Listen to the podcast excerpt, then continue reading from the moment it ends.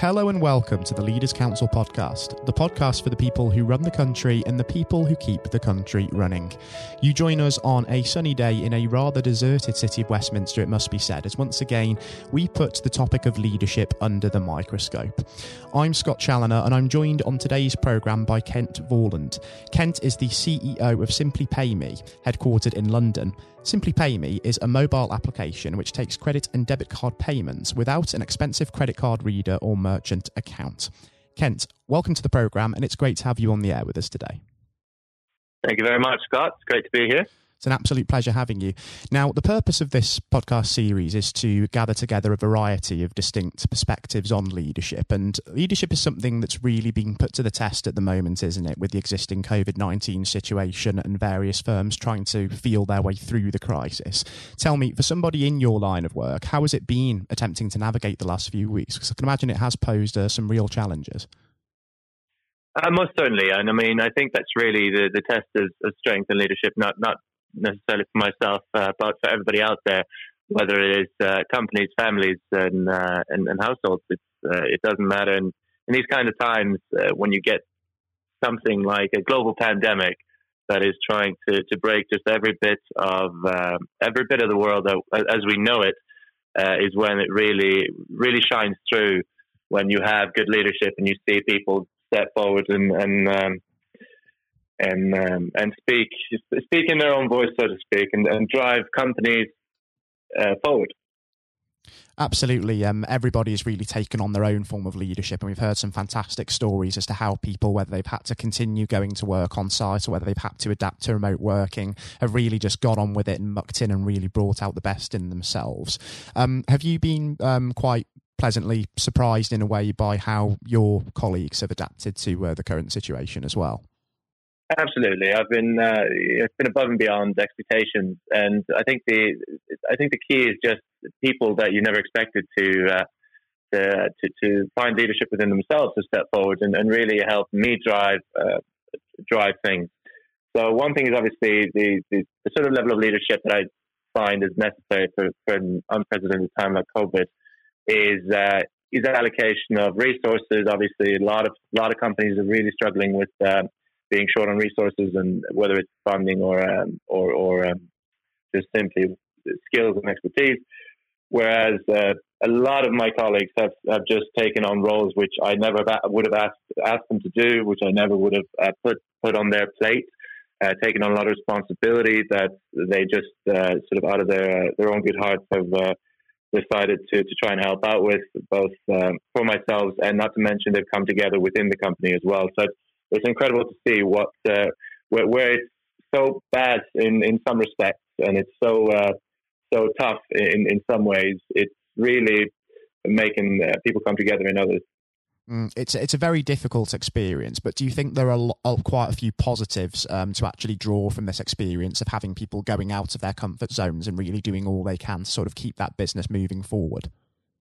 Absolutely, and you know, I'm, I'm from from back in Norway. I'm, I'm Norwegian by uh, by heritage, but so, so born and raised in Norway. And back there, we have a couple of sayings around the seeing the silver lining of, of things, and nothing so bad is not good for something. And if there's one thing that really has come through, it's uh, it's it's the surprise and impressive uh, ways that people find productivity and efficiency under circumstances that you've never you've never seen before, even myself included. Uh, I'm I'm not really the working from home type, uh, but it, it's really something that teaches you how um, how effective uh, you can be under circumstances, how much you can push yourself to, to really drive through under certain circumstances when you when you have to. And the team has been excellent. Uh, out of it has obviously come um, a lot of digital, virtual um, togetherness, if you will. So, mm. despite not being able to actually physically see each other, we don't get to have that same connection as we used to. Where where I'm I'm, I'm used to working very personally with both my uh, my colleagues, my partners, everything uh, that you could that you could think of. And uh, despite not being able to have that, to have that connection with, with everybody you work with and work through, it's um, it's really been amazing to see the adaptation to to the virtual world that we're going to be living in for quite a bit longer. It seems like. Mm, and it's a challenge for business leaders, isn't it? Especially like yourselves who like to have that kind of close knit feel within their businesses to try and maintain that, especially at a distance when everybody is working from home. Because sometimes um, I think we've taken prior to this crisis that sort of physical contact for granted, and maybe it's a little bit more difficult to certain to, to sort of get certain points across and nuance feelings, um, if you will, over a video call as opposed to actually being there in front of somebody in person, and that's something that a leader also has to consider. It really is, and you know everybody who knows me, in whether it's industry or, or personally, they they know that I'm very much a face to face kind of kind of person. Uh, if I'm if I'm working on commercials, commercial negotiations or partnerships, or if I'm just hosting a meeting or a board meeting, anything anything of uh, any any sort of interaction, then I, I do prefer the face to face, simply because you get the you get the humanity involved and the characteristics of of people, and it just brings a whole different level of atmosphere to whatever it is that you're doing. And not to mention, it brings a, a whole new level of credibility and trust to everything, everybody you're doing it with. And uh, I think what I'm finding is, and what everybody's finding uh, that I'm working with, and a lot of the companies that I deal with, is that um, once faced with the option, once faced with, the lack of options not to go meet people, you are you are kind of finding new ways of navigating uh, meetings and, and, and, virtual reality to really try and get as much out of it as you can, even on the humanity side of, of things. So you can actually try to get uh, get get closer to people despite being through a screen. I mean, it's very interesting to see how so many companies and uh, and, and um, associations out there are doing virtual pub quizzes. They're doing little house parties. They're doing uh, the Friday happy hours. So they're really trying to make the absolute most of uh, of isolation, even if you're sitting back home and uh, by yourself. It's uh, it's an incredible little community to take part of. Exactly right, and um, I think this is something that's going to be really important to hold dear going forwards, isn't it? Because this is something that's going to be the case for quite a while, and if um, the words of some people are to be believed, it could well be almost a new normal for us in the way that we work and the way that we do business going forwards, and business is going to have to adapt in line with that. They absolutely do, and uh, I think you'll find that a lot of businesses are going to are going to have found a lot of positives coming out of it as well. I mean, you, always want to try to focus on the silver lining, and particularly around again, I keep mentioning efficiency because I really think that's where the big uh, the big push is going to be once coming out of this, where you notice that uh, a lot of the the meetings that you spend two hours traveling to and have and having um, they, they they could be a phone call or they could be virtual, and a lot of the things that a lot of the commuting that you do very often could be done virtually. So it's uh, coming out of it. I think we're going to see a, a, pretty big spike, not necessarily spike, but uh, coming out of it, we're not going to see a drop in efficiency. We're going to see a lot more uh, companies go to the virtual realm. And uh, I doubt that we'll go back to the same levels of physical contact as it was before, and at least not for a very, very long time to come. Mm. And we talked an awful lot there um, about um, your own leadership style, Kent, and the way that you've adapted that well to uh, cope with the uh, the current situation. Um, but what would you say have been some of the influences behind that style of leadership that you've taken on in your career?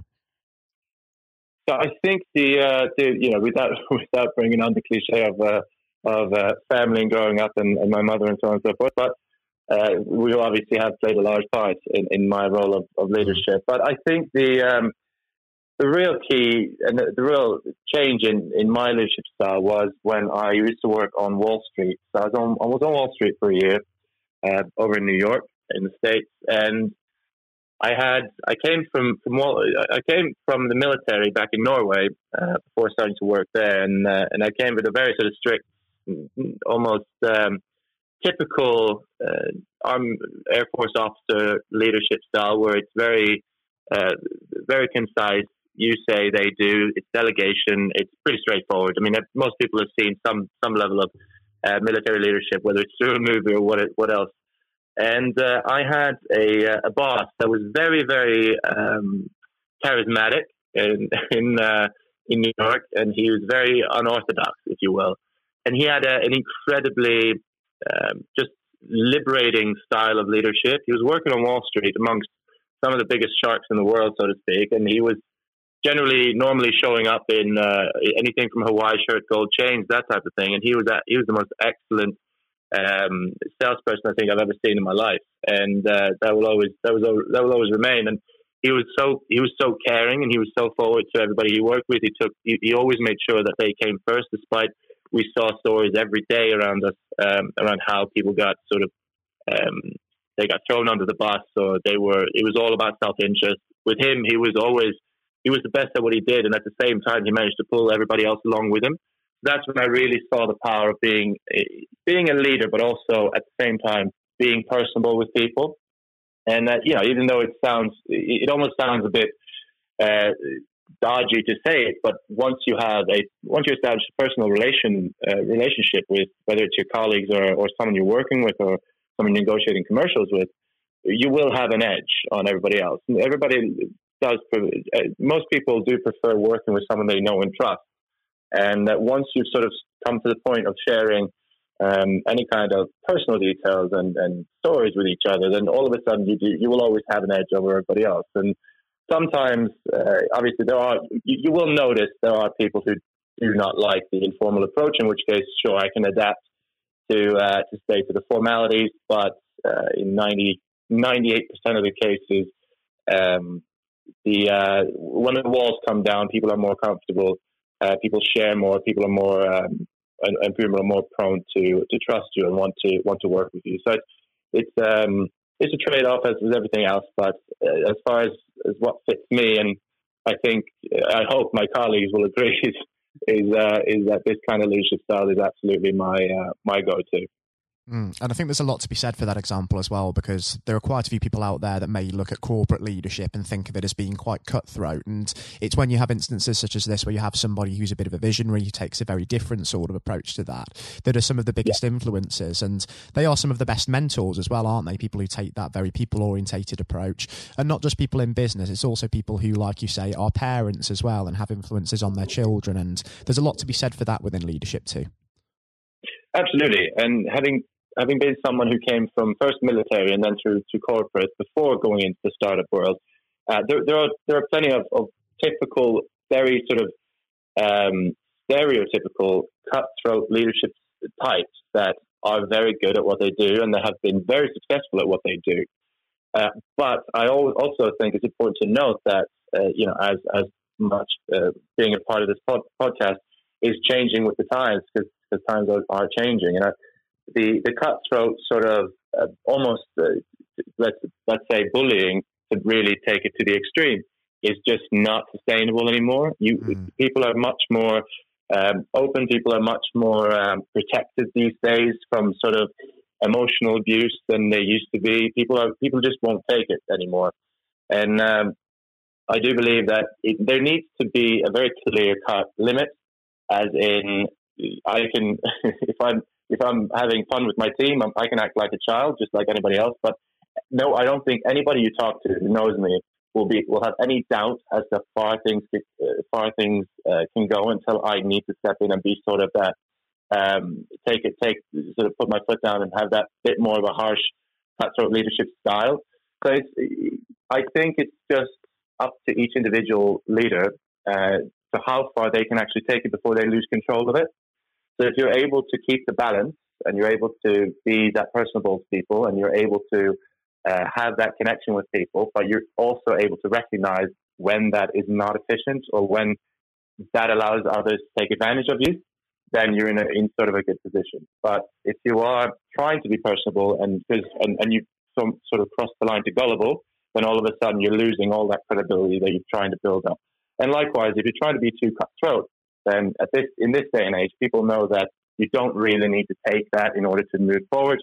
Whereas back in the day, uh, typical again, going back to New York, there's, there's still a little bit of that stigma of you need to you, you need to expect to have two, three, four years as a as a grunt worker, as a, sort of someone to who, who's being stepped all over before you can even mm. expect to think about moving up the ranks. So it's, it's all about that balance, really. Mm, and um, if you were to um, give some experience, um, well, advice rather, to um, those younger generations of aspiring leaders who are um, looking to embark on their own um, leadership uh, roles in future, what sort of advice would you give them based upon the experience that you've had in those different styles of leadership, Kent? Yeah, absolutely. It's uh, in order to sort of try and avoid the uh, the typical cliche of uh, you can dream it, you can do it. I'll try to the, the, the, best thing I can say is managing expectations, managing your own expectations, and sort of knowing what it is that you're going into.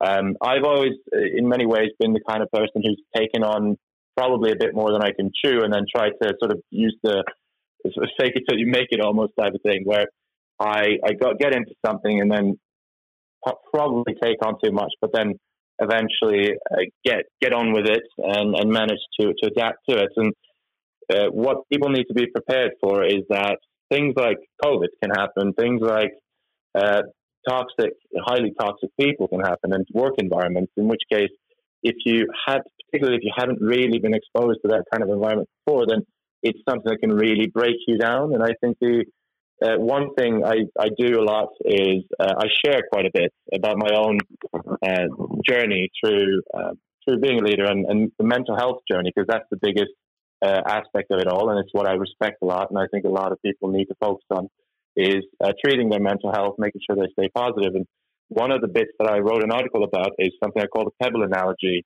which is something everybody needs to be prepared for, and that is if you don't have the um, the right people around you, that can be detrimental. So if I start, for instance, start throwing little pebbles at you, uh, and I and time is not a concept, and it, it, I just keep throwing them, keep throwing them, and you can, there's nothing you can do to stop me. If you're by yourself, then eventually those pebbles will just. In, in the beginning, those pebbles will feel like it'll be a nuisance. It'll be annoying. You'd like them to stop. If I keep going, it's going to break down your clothes. It's going to break down your skin. It's going to break down your muscle, and every every little pebble at the end of it is going to feel like a gunshot and it's going to be detrimental to your own mental health because you don't have anybody to help you stop it and you don't have any way of getting out of it. So that's what, what I think is the most important thing. If you have young leaders who are just getting into it, uh, or for, by all means, it could be experienced leaders who are just experiencing it, that level of anxiety, that level of um, that level of helplessness, they need to have people who can take some of those pebbles. They need to have a very healthy environment to help steer away those pebbles and eventually actually uh, so that they can focus on the right things so they can heal or if they if they've never been broken in the first place so that they don't uh, get broken in the future.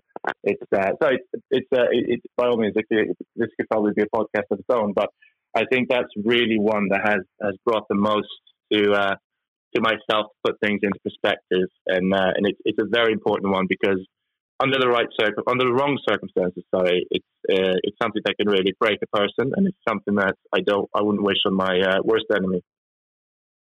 I think there's a lot to be said for um, the importance of uh, mental health um, in these considerations uh, there, Kent. And I think it's also quite um, important that we do recognise that there's much more of a focus on that going forward um, at this present time, since we've had this period of self reflection where we are all working from home. And uh, if we continue to think about that future for a moment before we do wrap things up on the uh, the programme today, do give me an idea as to what you envision the next 12 months will hold for yourself and for Simply Pay Me as a business, but also about your ambitions for after the pandemic as well, because we are also looking beyond COVID 19 now, especially with the announcement of uh, Boris Johnson's uh, roadmap out of the lockdown going forward.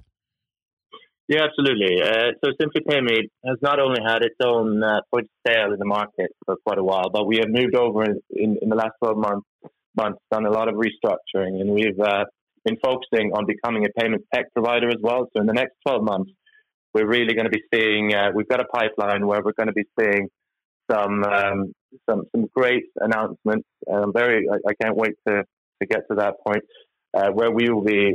We're basically moving over to, to be delivering payment technology for large, larger corporations that want to serve their SMEs better. So rather than us um, being our own brand, we want to make sure that we're the engine in the background uh, to, to help others that, that want to have a, uh, a solution to offer a full package to their to their merchants.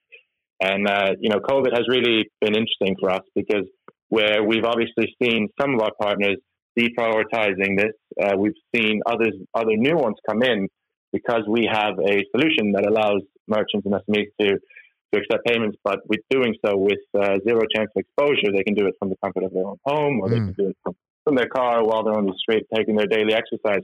So it's uh, it's been interesting to see what um, how people now are coming to us with uh, really wanting a solution that can do that to avoid uh, avoid any risk. And also, obviously, we have. Uh, I'm very proud of the team. So our speed to market is is, is unparalleled, and uh, and, uh, and, and the next 12 months are going to be really interesting, both from a uh, commercial side, the partnership side, and uh, just a um, a really ramping up of operations side. So we're going to see a lot more, a lot more to uh, Simply Pay Me and its affiliates in the next uh, 12 to 18 months.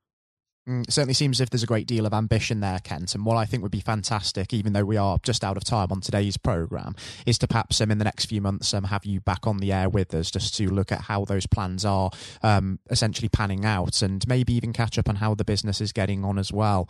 Um, but I have to say for now, um, it's been a really insightful experience and also an absolute pleasure having you on the programme with us today. And thank you ever so much once again for taking the time to come onto the air and speak with me. No, thank you very much, Scott. And I'd absolutely love to give you an update in a few months' time. It would be an absolute pleasure having you uh, back on the air with us, Ken. So thank you ever so much once again. It's been a fantastic experience having you. Thank you very much, Scott. That was Kent Vorland, the CEO of Simply Pay Me. Coming up next on the programme today, I'll be handing over to Jonathan White for his exclusive interview with England's 1966 Football World Cup hero, Sir Geoff Hurst. A former professional footballer who played as a forward, Sir Geoff scored over 200 league goals during his professional club career for the likes of West Ham United and Stoke City, but notably, he remains the only man to this day to have scored a hat trick in the final of a World Cup, following his treble in England's 4 2 win over West Germany at the old Wembley Stadium 54 long years ago now. I hope you enjoy listening just as much as Jonathan enjoyed speaking with Sir Geoff, and that's coming up next. Uh, we're now joined, uh, though, by former England footballer and still the only man to score a hat trick in a World Cup final, Sir Geoff Hurst. Uh, thank you very much for coming on today. Uh, You're welcome. You're welcome. Good afternoon. Uh, and perhaps I should uh, start and get it over and done with. I know you must be bored with it, and uh, you've probably been asked a thousand times. But when you got out for a duck playing for Essex, uh, Geoff, what was going through your head at the time? well, of course, that's not one of the most asked questions I get. Oh, there, there are one or two people who are very familiar um, uh, who do Google me and realise that I did uh, score nothing for Essex. for my only game for Essex first team when we played against Lancashire in Liverpool, a place called uh, uh, Aigburth in in, uh, in, Liverpool, many many years ago, 1962, I think that was. So I didn't. Um, yes, I, I, didn't really feel it at the time. It was lucky to be playing. I guess had one or two injuries, um, but the problem that I had was was really messing about between the two sports. That was very detrimental to me uh, over that period of hmm. time, mm. being stuck between the two sports. And I think uh, for those that uh, don't know, there's a there's a, another world that might exist where um, Sir Geoff Hurst was a, a first class cricketer and not perhaps a, a footballer. But um, whether it's business or cricket or, or football, obviously the importance of leadership it can't be understated, no matter what form that comes in. When you were at West Ham, uh, Geoff, and when um, Ron Greenwood first uh, uh, came along, he made obviously some pretty radical changes was this a man that genuinely inspired confidence uh, the first time you'd meet him? Absolutely. I mean, he, he was simply a, a fantastic uh, coach or teacher, if you like, of football. And uh, the, the quite always mentioned when we talk about Ron Greenwood, Harry Redknapp, who was played under him and has been very successful as a player and, and the manager over many, many, many years. He um, he's come across many coaches, of course, and managers during his time over years, I guess he would still say that Ron Greenwood is the best coach he had worked with. He'd worked with. So you're very fortunate. I think you, you, think you're lucky when you come across if you have a great teacher at school and uh, a great coach as we had in Ron Greenwood, and of course a great manager in Alf Ramsey. So to come across people like that of that caliber can have a huge influence on your your career, of course, and, and then your life, and that's that's quite purely the case. Absolutely. And in those early days um, at West Ham, uh, with with a manager like like uh, Ron uh, there, it's also important to have uh, uh, confidence with your other players, and of course they become your friends. Who did you look at to at the time uh, when to inspire confidence in yourself? Was it more? Was it Peters? I think probably. Well, I was very fortunate to play with the caliber of the players I did again, again, extremely fortunate to play with you know, the captain um, of England and West Ham and Martin Peters, who was a fantastic player. And some, as far as Martin's concerned, I think sometimes he didn't quite get the uh, recognition he deserved and what a wonderful player he was. In terms of inspiring confidence, I always probably say that the biggest influence uh, for me, I guess, would be the captain Bobby Moore. Although he was only uh, about eight months older than me, he graduated through the system probably three or four years earlier. He played for England in 62, four years before the final when I played. And so he, he was more looked upon him more as a senior player, if you like, not as a, a guy with the same age group as me. And I looked at how he how he uh, trained, how he acted, how he behaved, and how he played. And so he he would say, I would also say he was a big influence on me. One thing I would say about leadership, uh, what I do I do understand clearly in all walks of life, leadership is at the top is absolutely vital for a, a for a business football team in any walk of life to be successful. And it's quite evident. I was in the motor trade for a long time as well, selling car warranties to car dealerships. And you could almost tell when you walked into the business, uh, in a, many of the car dealerships, you could almost tell from the moment you walked in by initial reaction, people came and welcomed you, that the business was well run or conversely not well run at all. And so I understand the, the, the, value and quality of leadership. And that's why I'm very fortunate to, be involved in my career in those early days with two two great leaders in, in Ron Greenwood and, and Alf Ramsey. Absolutely. And um, since you've already uh, brought him up, uh, Geoff, I think it'd be remiss not to go a little bit further with that. But obviously, uh, after uh, or at West Ham, your uh, playing came to the attention of uh, Alf Ramsey. Now, there's a man I'm sure when you walked into a room, you knew who was um, in charge. When it came to managing that England team, what was his style like, Geoff? Well, one thing, the first thing I say about Alf Ramsey, he's probably over my life the most powerful influence who had on me um, as a person. Um. Naturally, it happens to an extent because he's got your whole career in his hand. Whether he picks you for England or he doesn't pick you, it can have a, a great impact on your your career and, of course, your life. But yep. in that era, I was involved for six or seven years. He, it was quite clear who was the boss. He was quite very, very strict. Probably at a time, maybe overly strict, but at times you probably wouldn't get necessarily get away with it in, in today's football because it's changed dramatically in how you deal with with players then and players now. But he was the most powerful man I came across, and very few people and he, he was quite ruthless in getting people out he didn't want to be who didn't want to be part of a group, part of a team. It is important that if you've got a group of people, and that's in any walk of life, they're all singing off the same hymn sheet, and you don't have anybody that's griping or moaning about the system. And if you've got people like that in your organisation, one thing I have learned, and I've taken on in my life, and my family, you've got somebody in a group that doesn't want to be part of it, you, you get them out. And Alf, I think, was was quite ruthless with that in his, his staff.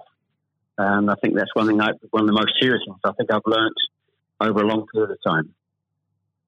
And is there, do you think, uh, a, a, specific moment? I'm sure there's probably dozens, but is there a specific moment, Geoff, you could uh, perhaps pick right now that did show those uh, qualities in uh, Sir Alf so uh, sharply? Yes, I think for, for me, certainly um, I think there are instances of players who you thought would, would be in the team or certainly in the squad, and surprising they were not. There was no necessary reason for it. But looking mm. back, I do think perhaps they were people that Alf didn't think wanted to be part of a group. Um, so that that's that's for me. In terms of my personal view, I think that it looked prior to the um, World Cup that I was going to be playing um, in it only a few games before. I was I was playing, and I played with Jimmy Greaves in a game against Yugoslavia only a couple of months before the final. And it looked at that stage as if I was going to be, be playing in, in, the team. But uh, in a couple of friendly games, more friendly games before the final in Poland and uh, uh, Norway, I think, in Denmark, mm. I didn't. I played two of the four games, and I probably didn't quite replicate my my form that I been showing at West Ham and in the early couple of games for England. And he, he left me out in the first game of, of the World Cup against uh, Uruguay. He started off with Jimmy Greaves and Roger Allen. So. I, I, had an impact of thinking I, at that stage, I, like I was going to play and didn't start because of just a lack of form. I didn't play quite well enough to justify my position. And somewhat fortuitously, I only got back in the team because of a, a nasty gash to shin um, on Jimmy Greaves' leg. And I think what you've said there, uh, Geoff, actually does sum that up really well. And more than that, whilst it's important to have that someone in charge with those qualities, it's almost useless if there isn't a strong and unified team behind them. And there really must have been moments, if maybe there weren't, but uh, let us know in that 66 competition, the prolonged pressure on all of you, you know, the weight of a nation, did it get to you? Oh, not for me personally, no. I, I think, and I don't, uh, not for me, not for a second. I think mm. I was just happy to be, you know, be involved in the squad initially. Uh, not at all. I didn't. You're not aware of the magnitude of the occasion, really. Looking back out, mm. so I never really felt. People talk about pressure a lot, and it's there, and people players talk about. People talk about it in life. I didn't really feel necessarily feel any great pressure pressure during the time I was there. And what is also important to say about Alf Ramsey, the people he, he left behind that, that, were left in the squad after he'd moved one or two players out, the squad were uh, a, a, bunch of very hard nosed, professional, uh, top quality people. And that was again the leadership that Al showed. He, he got people in together that were very, very strong personally. Um, uh, and I think that was part of the success we had. We were very, I always describe our, our group as hard nosed professionals. Um, we have some great players, but overall, they were great, hard nosed professional players um, and great quality people who we've kept in contact with, you know, over the years. And Geoff, I've got to ask, and I'm, I'm not making this up, I've genuinely heard that people do ask you whether or not you realise there were people on the pitch at that moment. I imagine you were busy on something else. Well, I, I did some theatre shows last year. They've gone fairly well, and we're going to do a series of uh, theatre shows, in fact, starting this week over the next uh, two or three months. And uh, at the end of the theatre shows, we have about 20 minutes where we uh, uh, allow the people in the audience to ask questions. And the, there's, I won't mention both, they're too long to talk about both questions. Um, one, the other one's a really stupid one. It's too long for me to tell you. It's absolutely ridiculous. but the, the, the other ridiculous question I get asked did I realise there were people on the pitch? And of course, I jokingly say, yes, I was just about to, to shoot to score the goal. And I looked round, put my foot on the ball, and looked round for a little while and said, oh dear, there are six or seven people running on the pitch. so that's, uh, I've had been asked that once at one of the theatre shows. so I joke, make a joke about that and saying, yes, I put my foot on the ball and waited, just had a, look, had a glance round, you know. Maybe it does prove there are things that, such as stupid questions, really. Um, oh, yeah, there, are, there certainly are. I've got another one which I won't bore you with. It won't be too long to tell you. Uh, I was in a Jersey or Channel Isle, Jersey or Guernsey, uh, two or three mm. years ago, and most stupid, irrelevant questions, absolutely nothing to do with football whatsoever, which uh, was absolutely. But I can use that now because it, it is quite funny. well, maybe another time then. But we. Um, uh, well, you want me? I, I can tell you if you want. You want? You got time? I can tell, I tell you if you want. Geoff, go on, go. I think I, it would be silly if I said no at this point. Okay, so I was uh, doing a, a, at a dinner in in the Channel Isles, three or four hundred people, black tie dinner, uh, guest of honor. Mm. On this occasion, I was speaking for about twenty minutes, then allowing uh, questions from the audience at the end of the evening, and there was usual football questions. And then all of a sudden, I had a, somebody at the back who who asked a question. I didn't quite hear what he said. He didn't have the microphone with him. So I said, I didn't hear what he said. Can you please give mm. this chap the microphone so I can hear clearly what he said? So the chap had the mic and he said, When a turtle loses its shell, is it naked or is it homeless? Right. what, what, a question! What a question! Uh, I think that would be in, definitely in the stupid category, wouldn't it? So we had a laugh about that. Uh, uh, well, and we, you've got to have a patient of a saint, I think, sometimes to put up with well, things no, like that. But then again, I found it amusing. I just found it amusing. In fact, some of the audience found it highly amusing as well. So it did, uh, um, it did make again, laugh that if you can put up with my questions, you can probably put up with uh, anything. Um, but th- there would have become a point, though, um, Geoff. I think um, you, you, were a young man when obviously this happened. When you must have realised that people, teammates, began looking at you for leadership. Um, is that something that occurred to you, or did you just realise that by by one way or the other, people actually begin to look up for you for inspiration? Well, possibly. That's never really struck me until you've actually mentioned it now. Quite frankly, it's a new a new question. Mm. Does anybody look up to me? I'm sure perhaps uh, there are there are people who pay you compliments of, of uh, fans of, of, West Ham and, uh, Stoke, and of course in, uh, England fans who. Um, I, I, think probably it would be very immodest of me to to suggest I, I felt that somebody was looking to me for inspiration. Um, you, but, you, don't but, have to, but I will. Uh, well, um, it's, it's, okay for a third party to do it. Uh, perhaps, um, perhaps that may have been the case over the years. Uh, people look at you and um, uh, maybe uh, it has a, helpful effect. Uh, but I do think you, you how you behave and set examples on and off the pitch is people must realise that that's, that has an influence how you react and behave mm. to, to situations on and off the field. Surely, probably has an impact to younger players coming in into the team latterly. Um, yeah, and and with that, looking at um, uh, football today, uh, is there anybody that you think, particularly on the field or the sidelines, that strikes you as someone with um, those qualities that you could identify in a in a natural leader? Um, well, a, play, current players, you mean? Oh, players, managers, anybody that uh, you look to today, really? Well, I think some of the outstanding. I think the, the, the best example about a, a leader and at the moment is is, is uh, Klopp at Liverpool.